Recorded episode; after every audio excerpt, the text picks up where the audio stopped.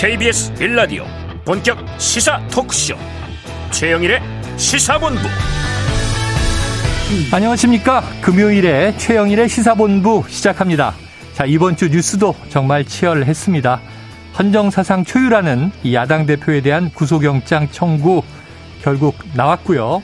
또 여당은 당권을 향한 4명의 주자 말의 전쟁이 거세어지고 있죠.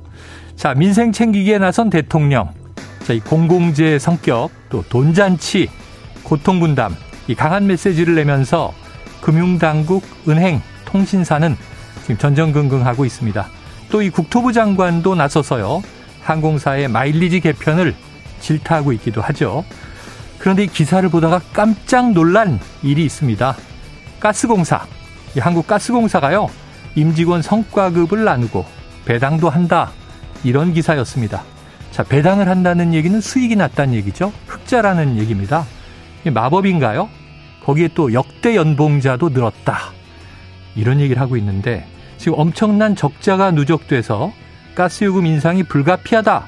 그래서 현재 난방비 대란의 중심에 서 있는 그곳 아니겠습니까? 그런데 이게 정작 가스공사는 잊고 있고요. 공공재 돈잔치 고통분담 이런 이야기들이 전개되는 것이 이 최근에 민생경제 고통 해소의 방향이 맞는 것인가 심각한 의문이 듭니다. 자, 주말은 왔고요. 내일 모레 일요일이 절기상 우수라고 합니다. 눈이 비가 되고 봄 기운이 돌고 초목에 싹이 트는 그런 시기라고 하는데요.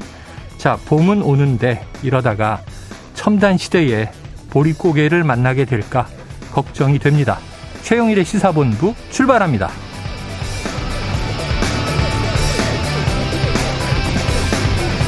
네, 1부에서는요, 오늘의 핵심 뉴스를 한입에 정리해드리는 한입뉴스 기다리고 있고요. 2부에서는 화제의 인터넷 뉴스를 다뤄보는 street 뉴스 파이터, 그리고 이번 주 중 놓치면 안 될 뉴스를 더 심층적으로 파헤치는 장윤선 기자의 주간 이슈, 그리고 오늘은 국제본부까지 만나보겠습니다. 1부 마지막에 신청곡을 들려드리고 있습니다. 디저트송. 오늘 듣고 싶은 노래가 있으시면요. 문자 샵 9730으로 자유롭게 보내주시고요. 짧은 문자 50원, 긴 문자는 100원입니다. 오늘의 디저트송 선정되신 청취자께는 치킨 쿠폰 보내드리고 있으니까요. 오늘도 많은 참여 부탁드립니다.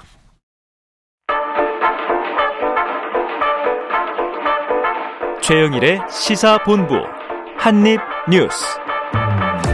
자, 이 금요일의 핵심 뉴스를 한입에 정리해 보겠습니다. 한입뉴스. 박정호 오마이뉴스 기자, 임경빈 시사평론가 나오셨습니다.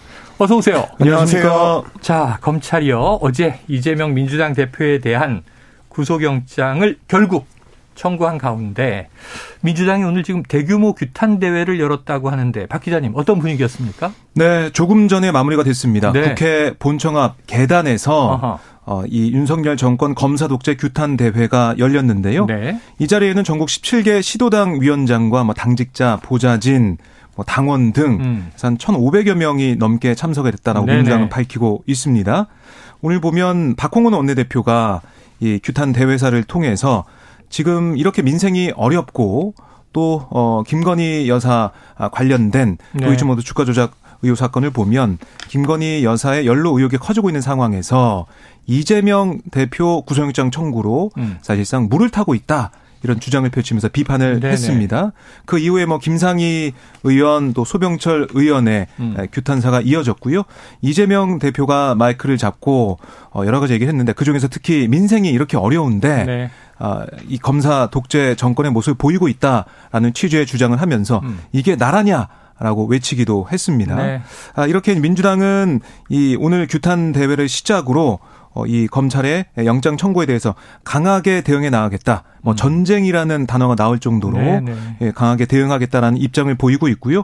지금 보면은 지난번에 1차 장외 투쟁이 있었습니다. 장외 집회가 있었는데 앞으로 2차 장외 집회 뭐 이 장외 투쟁을 더 할 수도 있다. 이런 얘기도 내부에서 나오고 있습니다. 그래요. 자, 지금 뭐 격앙되는 분위기죠. 네. 사실 뭐 헌정사상 초유의 또 야당 대표에 대한 구속영장 청구. 자, 근데 이제 내용을 좀 우리는 뜯어봐야 되겠습니다. 네네. 이럴 때 냉철해야죠. 그렇습니다. 영장 청구 안에 여러 가지 혐의가 들어 있어요. 주로 크게 보니까 뭐 배임도 있고 뇌물도 음. 있고 하던데 그런데 그 내용에 그동안 언론을 통해서 많이 좀 이렇게 주목이 됐던 것은 네. 결국은 내 이게 이제 이재명 대표의 일당처럼 음. 그림이 그려졌고 음. 700억 원을 약속했다. 또 뭐 이 천화동인 1호 이 절반의 소유주는 그분이다. 네. 이재명 대표 아니겠느냐. 그렇습니다. 그러면서 이제 이게 세후 428억 원 약정 이 부분 하고요. 그리고 또 김용등 이 최측근 이 정치자금법 위반 네. 이런 혐의나 의혹 등이 좀 빠졌다고 하는데 검찰은 그럼 이거 추가 수사를 한다는 건가요? 일단 그런 입장을 밝히고 있습니다. 네. 지금 말씀하셨던 어, 천화동인 1호의 일, 일정 지분을 이제 약속받았다라는 네네. 거하고 김용 전 부원장에 대한 어떤 정치자금법과 연동이 돼 있다. 이게 이제 중요한 이유는 이 두 가지가 지금 이제 검찰이 고성영장에서 제기한 소위 음. 어, 배임 혐의의 이제 배후 이유로 네네네. 이제 목적이 되는 사안이기 때문입니다. 네네. 그러니까 이제 뭐 성남시에 손해를 끼치고 예. 어, 천화동인 아 저 화천대유 일당에게 이익을 넘겨줬다면 어, 몰아줬다. 어 그러면 이유가 있을 텐데 그 이유가 네네. 이재명 시장 입장에서는 뭐 428억 원의 어, 이익을 보장받고 네네. 그 돈을 김용 부원장 등을 통해서 이제 대선 자금으로 활용하려고 했다라는 게 이제 음. 검찰의 논리 구조입니다. 그 논리 구조가 이제 완성이 되려면 그 직접 뇌물수수하고 이제 정치자금법 위반 혐의가 포함이 돼야 되는 게 맞는데 네네. 일단 지금 어 구속영장에서는 빠져 있고요. 어, 추가 수사를 통해서 좀 보강을 하겠다라는 걸로 보입니다. 예. 검찰이 이렇게 나갈 수밖에 없는 이유가 지금 이 사안들을 직접 입증할 수 있는 증거가 아직까지는 좀 충분치 않다라는 네. 게 지금 법조계 이 안팎의 평가인데 일단은 뭐 남욱 변호사나 유동규 전 본부장 등이 어 그런 내용들을 전원을 통해서 음. 예, 증언하긴 했습니다만 그거는 김만배 씨가 직접 증언한 게 아니고 네. 이 사람들이 김만배로부터 이제 들었다라는 거였기 네. 때문에 네. 법정에서 이제 직접 증거로 채택되기는 좀 어렵습니다. 음. 그러다 보니까 결국은 어 김만배 씨가 지금의 입장 천화동의 1호는 내 거다라고 주장하고 있는 지금의 입장을 바꾸지 않는 이상은 네. 추가 증거 확보하기가 쉽지는 않아 보인다라는 게 지금 대체적인 평가인 것 같고요. 예. 그러다 보니까 검찰도 어, 증거 확보를 통해서 어, 증거 확보를 위해서 조금 더 수사가 필요하다 이런 네. 입장인 걸로 보입니다. 그래요. 양쪽의 계산이 다릅니다. 검찰은 이제 이 성남시가 환수한 돈은 한 1,800억 원대. 음. 그래서 더 회수할 수 있었던 뭐 4천억이 넘는 이익이 결국은 이 시민들에게 돌아가지 않고 일당에게 갔다. 음. 그러니까 이게 배임이다. 그렇습니다. 더 가져올 수 있는 돈을 민간업자에게 네. 몰아줬으니까. 근데 이제 이재명 대표 측은 5,500억 이상을 환수했다. 음. 이건 이제 최대 규모다. 이렇게 얘기하고 있죠. 계산법이 많이 다르던데. 자, 문제는 이제 그 사이에 이걸 민간업자에게 왜 그럼 몰아줬겠느냐. 그렇습니다. 이제 이 한동훈 법무부 장관도 세상에 공짜는 없다. 이 50억 이 퇴직금 뇌물 혐의 무죄에 대해서 이런 얘기를 했었는데요. 자, 검찰이 이제 입증이 음. 가능할지 아니면 이제 이재명 대표가 자신은 결백하다. 이 주장이 맞을지 국민들은 참 궁금합니다. 그러니까 이 부분이 빠지다 보니까 지금 민주당에서 굉장히 좀 강경하게 나갈 수가 있는 건데 음. 왜냐하면 이재명 대표가 이전에 수사가 들어가기 이전에 직접적으로 어, 돈을 받았다는 지금 증거는 나온 적이 없단 네. 말이죠.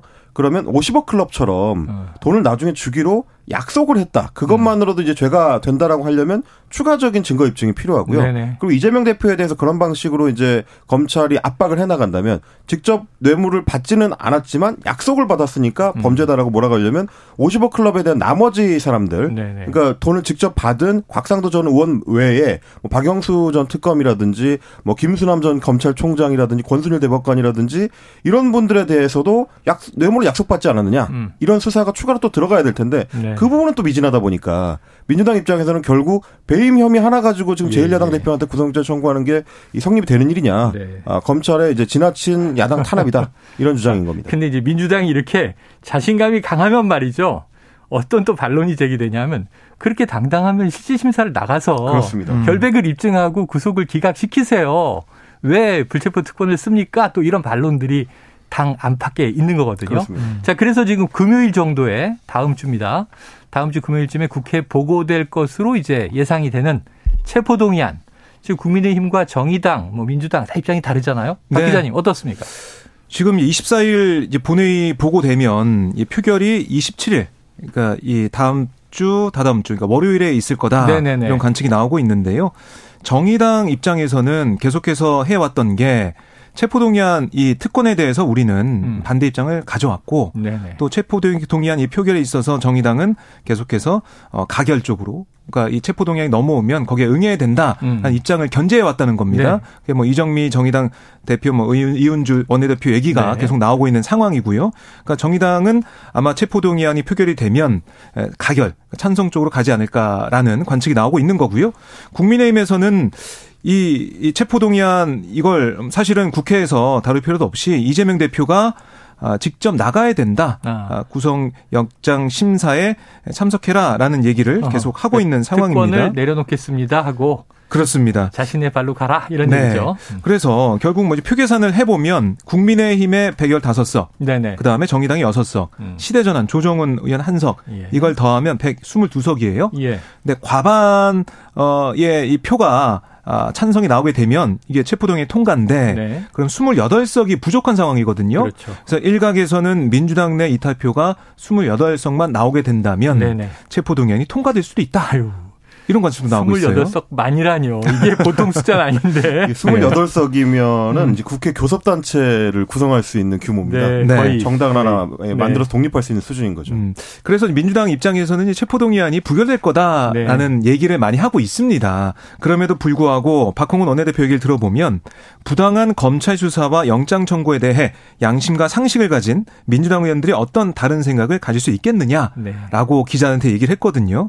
그러니까 체포동의안 부결을 자신하면서도 당내 결속을 강조하는 메시지가 나오고 있다 이렇게 볼 수가 있겠습니다. 네. 자, 이거 뭐 다음 주 보고된 이후에 표결을 지켜봐야 되겠습니다만 사실은 가결 그러니까 체포하시오 이렇게 이제 국회가 동의하기가 음. 수적으로는 지금 쉽지 않은 상황입니다. 그러니까 이게, 이게 네. 이제 또 일각에서 나오는 얘기는 이제 그런 평가도 있습니다. 음. 애초에 음. 그 동안에 국회에서 워낙에 국회의원에 대한 체포동의안을 이제 폐지해야 된다, 특권을 네네. 내려놔야 된다라는 얘기들을 많이 했었고, 네. 뭐 이재명 대표 본인뿐만 아니라 다른 대선 주자들도 어, 네. 그동안 강하게 많이 얘기를 했었다 보니까 음. 이재명 대표도 그래서 말이 안 먹히는 거 아니냐 이제 이런. 네네. 어, 얘기가 여권에서는 나오는 건데 음. 반대로 지금 나오는 얘기는 뭐 최근 들어와서 이제 검찰이 좀 무리한 수사나 기소 관련된 사건들이 이제 계속 좀 판결이 뭐 예를 들면 이제 김학의 전 어, 차관 관련된 네. 사건들도 그렇고요. 뭐 이제 곽상도 전 의원에 대한 음. 어 판결이나 뭐 기소 내용 뭐 이런 공소장 내용 이런 것들도 지적을 많이 받았다 보니까 음. 그럼 이런 경우에 결국 국회의원을 향한 어떤 압박에 대해서 어떤 네. 방어 장치를 의원들이 마련할 수 있느냐 이제 네. 이런 부분에 대해서 좀 고민이 필요하다는 시각이 있습니다. 왜냐하면 어, 지금 여당에서 얘기하는 거는 일단 찬성 가결을 시켜서 어, 체포동의안을 찬성 가결시킨 뒤에 이재명 대표가 가서 이제 구속영장 청구 심사에 가가지고 소명하면 되는 거 아니냐라고 얘기합니다만 사실 국회에서 어, 이 국회의원은 체포해도 됩니다라고 의원들이 판단해서 결론 내린 거를 두고 음. 법원에서 다른 판단을 내리기는 굉장히 어렵거든요. 네. 그런 부분을 생각해 보면 아, 과연 이 논리가 이제 민주당이나 혹은 이재명 대표한테는 어, 어떻게 받아들여 질 것인가 이런 부분을 좀 같이 생각할 여지는 좀 있는 것 같습니다. 예, 복잡하게 돼 있어요. 국민 여론도 지금 뭐 쫙 갈리는 것 같습니다. 음. 범죄 혐의가 있으면 소명을 하든가 죄가 있으면 잡혀가야 되는 거 아니냐 뭐 이런 사람들도 계시고 음. 또는 이게 정치 탄압 성격이 너무 강한 거 아니야? 자, 그런데 제가 놀란 건 뭐냐면요. 여야 입장이 쫙 갈려 있는데 어제 보도를 보다가 이 민주당에서 방탄하면 여기서 방탄이라는 게 결국은 이제 체포 동의안을 부결시켜서 이 특권을 사용하게 되면 영장 한 번으로 안 끝날 것이다. 근데 야 검찰 무섭다. 혐의가 지금 여러 개가 남아 있잖아요. 네. 뭐 쌍방울 관련. 음. 처음엔 변호사비 대납이었다가 지금은 대북 송금 문제. 그리고 그 외에도 또 백현동 음. 여러 가지 얘기들이 이미 나왔었기 때문에 또 수사 대상이 돼 있고 아, 구속영장을 계속 청구할 건가 보다 그랬는데 제가 놀란 게 이 발언의 출처가 검찰이 아니고 대통령실이라고요. 네, 이게 이제 어제 주간조선에 보도로 알려진 발언인데요. 그래요. 대통령실 고위 관계자가 사견임을 전제로 해서 어떻게 아, 얘기했냐면 사견임을 전제로. 네, 민주당에서 이 대표 방탄을 치면 치는 대로 검찰의 구속영장 청구는 한 번으로 끝나지 않을 거다. 음. 이렇게 말을 했다는 겁니다. 그래서 여기에 대해서 민주당에서는 바로 이제 반박을 하고 있는데 오늘 이재명 대표도 여기에 대해서 기자들이 질문하니까 아, 대통령실이 서울중앙지검 대변인실인가 보네요. 음. 이렇게 꼬집기도 했고요. 또 박홍근 원내대표도 오늘 최고위원 회의에서 아니 이, 이거 문제가 있는 게 아니냐. 윤석열 대통령은 대통령실 관계자가 누가 야당 대표 수사에 개입하는지 수사의 독립성을 훼손하는 말로 언론 플레이를 하는지 찾아내 경질해야 된다. 네. 이렇게 강하게 요구하기도 했습니다. 그런데 이게 이제 지난번에 도이치모터스 주가 조작 의혹 사건 관련해서 김건희 여사에 대해서도 대통령실이 직접 나선 사건 그때 그걸 공식적인 입장문이 나왔던 거죠. 그렇습니다. 이제 그걸 두고도 이제 비슷한 논란이 있었는데요. 대통령실이 이렇게 직접 의견을 밝혀버리면 네. 결국 검찰 입장에서는 일종의 이제 수사 가이드라인으로 네, 네 느낄 네. 수가 있는 거 네. 아니겠느냐. 어, 이런 행태가 좀 이제 부적절하다라는 거는 뭐 여야 공통으로 할 수 있는 얘기일 것 같고요. 네. 또한 가지는 지금 이제 조홍천 의원 같은 경우가 지적을 하는 건데 이런 식으로 계속 이제 쪼개기 영장 청구를 아. 하는 거는 어, 야당 대표에 대한 이제 망신주기다. 음. 뭐 이런 얘기를 합니다. 그러니까 뭐 전에 이제 소환 조사를 할 때도 비슷한 논란이 있었는데 어차피 제1야당 대표를 이제 소환하거나 혹은 영장 청구를 할 거면 한꺼번에 하는 게 맞지 않느냐 음. 뭐 이런 얘기가 좀 있는 거죠. 그래서 야당에서 쓴소리 해온 조홍천 의원이 봤을 때도 네네. 쪼개기를 해가지고 이제 계속 좀 끌고 가는 것 자체는 예, 검찰의 어떤 정책 의도로 읽힐 수가 있기 때문에 신중할 필요가 있다 이런 네. 입장이었습니다. 아유 지금 제가 보기에는 뭐 요새 들어와서는 그런 말이 통할까 싶어요. 왜냐하면 음. 민주당사 압수수색 할 때 음. 이게 말이 됩니까? 라고 뭐 야당 쪽에서는 얘기를 했지만 계속 하잖아요. 네, 일상이 됐죠. 네, 네, 계속 합니다. 그리고 이건 뭐 정치인이 아니어도 검찰이 최근에 보면은 주요 사건에서 구속영장 청구해서 기각되면 다시 칩니다. 그, 그래서 결국 구속되는 경우들을 이제 보게 되죠. 그렇습니다. 그런 경우가 바로 오늘 또 있어요. 자, 김만배 씨 지금 이제 대장동의 키맨 이렇게 불리는데 이미 구속됐다가 기한 만료로 나왔단 말이에요. 네. 근데 지금 구속영장을 재청구한 상황이에요. 오늘 실질 심사가 있었나요? 네, 지금 진행되는 걸로 지금 전해지고 있는데요. 오늘 오전 11시에 서울중앙지법에서 어, 이 영장 실질 심사가 진행이 되고 있습니다. 아, 근데 오늘 오전 10시 한 35분쯤에 김한배 씨가 이 법원에 도착을 했는데 네. 취재진이 많이 이제 기다리고 있었는데요. 네. 아, 하지만 아무런 답을 하지 않은 채, 아무런 어. 얘기를 하지 않은 채 법정으로 향하는 모습이었습니다. 네. 결국 이제 대장동 수익 340억을 숨기고 증거를 없애려는 혐의 이걸 지금 음. 검찰이 잡고 있는 건데 범죄 수익 은닉 그렇습니다. 그리고 또 하나 이 범죄 수익이 이 돈이 어디로 갔느냐? 네. 50억 클럽 관련자 등 뭐 로비 대가로 흘러간 게 아니냐 네네. 이런 검찰은 의심을 하고 있는 상황이거든요. 그래서 수사가 필요하고 근데 왜 근데 구속을 하려고 하느냐? 아, 지난 뭐 기억하시겠지만은 아, 관련자 그러니까 김만배 씨 측근이 이 구속됐을 때 체포됐을 때 음. 극단적 선택을 시도했었습니다. 네네네. 이런 것들을 검찰이 이 아마 이번 영장에 적시하면서 이런 돌발 상황 발생하면 어떡할 거냐. 아. 예, 돌발 상황을 방지하고 또 증거인멸 우려 등을 강조하면서 구속 필요성을 강조하고 네. 있는 걸로 전해지고 있습니다. 신병을 확보해야 한다. 그렇습니다. 자, 뭐 오늘 밤 늦게 혹은 내일 새벽 이 구속 여부 영장 발부냐 혹은 기각이냐 이건 또 답이 나오게 될 것 같습니다. 자, 지금 12시 30 8분이 곧 됩니다. 어, 금요일 점심시간에 교통 상황을 좀 알아보고요. 이슈를 이어가도록 하겠습니다. 교통정보센터의 임초희 리포터 나와주세요. 네, 이 시각 교통정보입니다. 서울 시내 올림픽대로 잠실 방향은 방화대교에서 월드컵대교, 노량진 수산시장부터 영동대교까지 주춤하고요. 반대 공항 방향은 잠실대교부터 반포대교 사이 흐름 보이고 있습니다. 고속도로는 서울 양양고속도로 양양 방향, 월문 1터널부터 화도까지 6km 구간 밀리고요.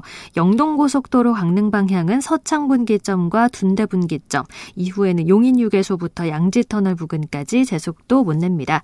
수도권 제1순환고속도로 일산에서 판교 쪽은 계양 부근에서 송내, 다시 조남에서 수암터널, 그리고 청계요금소부터 청계터널 쪽으로 답답한데요. 청계터널 4차로에선 터널 안 시설물을 점검하는 작업을 하고 있습니다. 제2경행고속도로는 양방향으로 서창과 문학 사이 교통량이 많고요. 인천 방향으로 하객분기점에서는 조금 전 사고 났습니다. 주의해서 지나시고요. 논산천안고속도로 논산 방향은 차량터널 못 가서 사고가 있었고 이 여파로 아직 풍세 요금소 부근 정체가 덜 해소됐습니다. KBS 교통정보센터에서 임초희였습니다.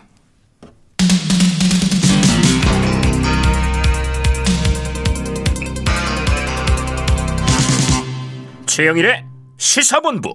네, 다음 이슈 이어가겠습니다. 아, 이렇게 뭐 여러 가지 일들이 벌어지고 있는 와중에 국민의힘은요, 38 전당대회를 향해서 계속 이제 이 진행되고 있습니다. 지금 합동연설회가 또 어제는 광주에서 열렸다고 하는데 네. 이 선거인당 비중은 아무래도 좀 작을 것 같아요. 그런데 네. 호남권 당심을 잡는 이 후보들의 또 뭔가 중요한 또 단초들이 있으니까 네. 구애가 이어졌겠죠. 그렇습니다. 뭐 사실 선거인단 비중은 2.13%밖에 안 돼요. 그러니까 네, 네. 호남이 많이 작은 상황이지만 음. 그래도 지난 대선 호남에서는 역대급 득표율로 네네. 사실 뭐 정권 탈환에 발판을 마련했다 이런 예. 평가를 국민의힘 내부에서 하고 있거든요. 어제 보니까 호남 구애가 그래도 예전보다는 좀 많이 있었다라는 생각이 어, 들더라고요. 그래요? 김기현 후보 같은 경우는 2년 전 원내대표가 되고 나서 지방 일정으로 제일 먼저 찾아온 게 광주 민주화 묘역이었다. 음. 아, 이렇게 진정한 마음을 갖고 동서통합 국민 대통합을 하겠다 이렇게 강조했고 뭐 군공항 이전이나 전남 국립 의대 신설, 광주 전남 반도체 특화단지 조성 공약으로 내걸었어요. 네. 그리고 안철수 후보 같은 경우는 우리 당은 그동안 광주에서 거듭 용서를 구함으로 국민들로부터 변화를 인정받았다. 음. 당 대표가 되면 지명직 최고위원을 호남 출신 인사로 정하겠다. 이런 약속도 했습니다. 네. 그리고 이 사실은 어제 천하람 후보 같은 경우는 지금 당협위원장인데 지역이 순천 광양 곡성 구례 갑입니다. 아, 그러네요. 아, 그렇기 그러네요. 때문에 더 아무래도 호남에 신경을 쓰는 음. 모습이었는데요. 민주당이 호남 전라도 당이라고 하면 아, 그렇게 얘기하면서 매번 경상도 출신 대통령 후보를 만들어내서 이기기 위해 도전하는 것처럼 음. 우리도 호남을 핵심 지역으로 삼아서 전국 선거를 이길 고민을 해야 된다. 이렇게 당심에 호소하는 모습을 보였고 네. 황교안 후보 같은 경우도 지난번 당대표 할 때도 호남에 적어도 3명의 국회의원이 필요하다고 생각했고 당대표가 되면 호남에 3명의 국회의원을 세워내겠다. 이런 약속을 했습니다. 음. 아, 그런데 뭐 이 렇게 호남에 대한 구애를 펼쳤지만 지역 얘기를 들어보면 음. 구색 맞추기에 그친 거 아니냐 음. 이런 얘기도 하더라고요. 네네. 왜냐하면 당대표 후보 연설 시간이 7분인데 예. 7분 동안 이 호남에 대한 얘기 할애된 시간이 그렇게 많지 않았습니다. 아. 무래도 민주당 얘기나 뭐 당내 상황 얘기, 다른 후보에 대한 얘기를 많이 하다 보니까 거기에 대해서 좀 아쉬웠다. 아, 이런 반응도 나왔습니다. 네, 호남에 대해서 좀 풍부한 컨텐츠를 네. 음. 쏟아냈으면 그 지역민들은 더 좋아하시지 않았겠는가 이런 음. 생각이 드는데 그런데 네. 그러기에는 음. 지금 상황이 사인사색이 물고 물리고 있잖아요. 그렇습니다. 서로 지금 난타전을 주고받는 네. 과정 아닙니까? 네. 토론은 아니고 합동 연설회지만 네. 지금 TV 토론의 여진도 계속 이 연설회에서 이어진 것 같아요. 그렇습니다. TV 토론에서 나왔던 얘기가 이어지다 보니까 음. 말씀하셨던 대로 이제 호남 연설회인데 울산 얘기가 더 많이 나오는 역설적인 네. 좀 상황이 됐습니다. 그러네요. 이를테면 이제 안철수 후보 같은 경우는 첫 TV 토론에서 이제 황교안 후보가 제기했던 김기현 후보를 향한 의혹, 네. 그러니까 KTX 울산 역세권 부동산 투기 의혹 이 네, 사건을 네. 이제 다시 꺼냈습니다. 아, 그러면서 부동산 문제는 국민의 영린이고 1,800배의 수익을 냈다는 의혹 이거는 물론 이제 민주당이 2021년에 했던 주장을 이제 받은 얘기했다. 거기 때문에 네. 뭐 정확하게 수치화하기는 좀 어렵습니다만 음. 그 많은 수익을 냈다는 의혹을 김 후보가 제대로 해명하지 않고 당 대표가 만약에 되면 내년 총선에서 민주당의 어 이재명 대표 대정동 비리 의혹을 심판할 수가 없다. 뭐 이렇게 이제 몰아붙였고요. 어 그러면서 김기현 후보한테 안철수 후보가 얘기한 게 당이 요청하면 호남에 출마할 용의가 있냐? 어. 나는 나의 이제 공천 지역을 당에 맡기겠다고 했다. 어. 이렇게 이제 어 나는 호남에 나가라면 나가겠다. 그렇습니다. 음. 험지 출마로는 이제 꺼낸 거죠. 안철수 후보는 2016년 국민의당 때는 호남에서 인기가 좋았잖아요. 사실상 정치적 기반이기도 했었기 네. 때문에 약간 상황은 다릅니다만 예. 어쨌든 그렇게 얘기를 하니까 이제 김기현 후보는 굉장히 좀 강하게 반발을 했습니다. 어, 민주당식의 아니면 말고식 가짜 뉴스가 이 축제 장에 횡행하고 있다. 음. 문재인 정권 때 이미 사정 기간이 탈탈 털었지만 하나도 나오지 않았다. 이렇게 네네. 맞받으면서 어, 이 가짜 논리와 지라시를 한솥밥 식구끼리 펼치는 경연장까지 끌고 들어오면 어떡하느냐. 아, 이거 이제 음. 나중에 추가로 페이스북에까지 이 말을 쓴 겁니다. 아, 그래요. 굉장히 좀 이 KTX 울산 역세권 부동산 의혹 관련해 가지고는 좀 아, 김기현 후보가 강하게 이제 반발하는 모습이었고 예, 예. 토론회에서는 이제 안철수 후보를 향해서 어, 당 대표직 사퇴 약속을 또 이제 비판하고 나섰습니다. 아하. 이것도 역시 지난 TV 토론에서 안철수 후보가 얘기한 건데 네. 총선 승리를 이끌고 나서 당 대표직을 내려놓겠다. 어, 일종의 이제 기득권을 내려놓는 음. 약속을 했던 건데 그건 기득권 내려놓는 게 아니다. 음. 음. 오히려 어, 대권 행보의 연장이다라는 게 지금 김기현 후보의 주장입니다. 네. 총선 때 자기 사람 다 심어 놓은 다음에 그만두는 게 어. 어떻게 이 진정성이냐 이렇게 지적을 하면서 그거는 국민을 속이는 거고 당원들한테 꼼수 쓰는 거다. 네. 이렇게 굉장히 좀 치열한 논쟁을 주고받았습니다. 관련해서 지금 언급한 이야기들 관련해서 김기현 후보 측은 오늘 이 안철수 후보의 부동산 투기 의혹 제기는 명백한 비방 흑색 선전이자 인신공격이다. 자, 당 선거관리위원회에 엄중 조치를 요구했다고 하더군요. 자, 박 기자님, 당 대표 네. 후보의 이 컷오프 이후에 좀 조사된 당심의 향방, 방향 뭐 있습니까? 네, 뭐 오늘 나온 조사부터 좀 전해드리려고 합니다. 아, 여론조사 업체 미디어 토마토가 뉴스 토마토 의뢰로 어, 지난 13일부터 15일 사흘간 네. 국민의힘 지지자 465명을 대상으로 차기 당대표 적합도를 물어봤습니다. 음. 아, 그랬더니 김기현 후보가 42.4%, 음. 안철수 후보가 30.1%, 음. 천하람 후보 10.7%, 황교안 후보 9% 순으로 집계가 됐고요. 네네. 이게 지난주 조사와 비교하면 김기현 후보, 안철수 후보가 각각 2.5%포인트 하락을 했고 어허. 반면에 천하람 후보는 5.6%포인트 상승, 네. 황교안 후보도 2.1%포인트 상승을 했습니다. 네네.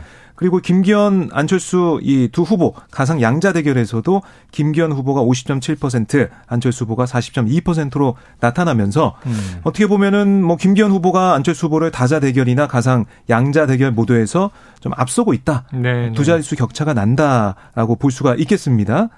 아, 뭐 어, 이런 조사도 있는 반면에 이 피플 네트워크스 리서치가 폴리뉴스 의뢰로 지난 14일 15일 전국 18세 이상 남녀 3,003명을 대상으로 조사한 부분 여기서 국민의힘 지지자 1,387명을 대상으로 이 당대표 지지도를 물어봤어요. 여기서도 김기현 후보가 41.2%로 41.2%로 1위를 음. 차지하고 안철수 후보가 24.6%, 천하 후보가 13.4%, 황교안 후보가 12.6%로 어, 어떻게 보면은 순위가 아, 김기현 후보가 1위로 나오는 그런 조사가 네. 좀 이어지는 모습이 보인다라는 건데 근데 이제 눈에 띄는 부분이 다만 조사 대상을 이 피플 네트워크스 리서치 조사에서 전체 3,003명으로 넓히면 1위가 천하람 후보로 나와요. 아, 그래요. 24.1%로 천하람 후보로 나오는 걸로 보이고 그 뒤가 안철수 후보가 23.5%, 김기현 후보가 22.1%, 황교안 후보가 8.1%로 나오는 그런 모습인데, 그러니까 이게 사실은 당원 100% 조사기 때문에 네네. 이 전체 민심에 대한 조사가 아, 무슨 소용이 있느냐 예. 이렇게 얘기할 수도 있겠지만 어쨌든 이 초반 양강 구도인 김기현, 안철수 이 양강 구도를 좀 파고드는 천안 후보의 모습이 보인다. 그러니까 민심과 당심이 얼마나 괴리돼 있는지 아니면은 음. 시간이 흐를수록 민심과 당심이 같아지는지 이 여부에 따라서 천하람의 돌풍이 네. 더 세게 볼 수도 있고 아니면 이풍에 그칠 수도 있겠다 이런 생각이 든 조사가 나오고 있습니다. 예. 자, 더 자세한 내용은요 중앙선거 여론조사 심의위원회 홈페이지에서 확인하실 수 있고요. 어쨌든 뭐 어쩌다 이게 음. 좀 과반에 걸친 조사도 있긴 하지만 대부분은 과반에 이른 후보가 네. 1등 후보도 과반을 못 음. 가고 있으니까 음. 계속 이 결선 투표가 만약에 되게 되면 어떻게 될까 하는 음. 궁금증은 또 커지고 있네요. 그러니까 물론 이제 당원들이 이제 직접 투표에 참여하는 경우에는 네. 이제 미응답이나 잘 모르겠다 네. 이런 응답들이 이제 빠지기 때문에 퍼센테이지 자체는 좀 달라질 수는 있습니다. 예. 다만 이제 김기현 후보 측에서 기대했던 만큼의 세몰이는 충분히 이루어지지 못하는 것 같다라는 음. 게 이제 대체적인 평가인데요. 특히 이제 미디어 토마토의 여론조사에 대해서 이제 분석한 내용을 좀 보면 네. 나경원 전 의원이나 이제 조경태 의원이 후보군에서 사라진 뒤에 음. 그 표들이 어, 원했던 만큼 김기현 후보한테 충분히 옮겨가지는 못하는 것 같다. 네네. 네. 지금 이제 대체적인 그 분석이 있고 같고요. 그리고 박정호 기자 지적해 주신 것처럼 천하람 후보가 이제 등장하다 보니까 음. 표 분산 효과 때문에 전반적으로 지금 음. 과반 표를 목표로 하고 있는 김기현 후보 입장에서는 이래저래 좀 부담이 좀 커지는 네. 네, 그런 구도라고 볼 수 있겠습니다. 알겠습니다. 다음 이슈를 보죠. 자, 이게 주한 일본 대사관 주최로. 그러니까 이제 서울에서 열린 겁니다. 어제였고요. 어제 서울에서 열린 나루히토 일왕 생일 기념 행사에서 처음으로 일본 국가인 기미가요가 흘렀다. 이게 이제 일본 언론이 좀 많이 보도를 한 것 같습니다. 박 기자님. 네. 그러니까 이제 뭐 일왕의 생일이니까 일본 대사관은 뭐 행사를 열 수 있을 것 같아요. 네. 그런데 그 동안은 일본 국가가 이 나온 적이 없었는데 그렇습니다. 어제 행사에서 처음 나왔다 이런 얘기죠? 네, 이게 일본 산케이 신문의 보도로 지금 알려지고 있는 그런 상황인데 음.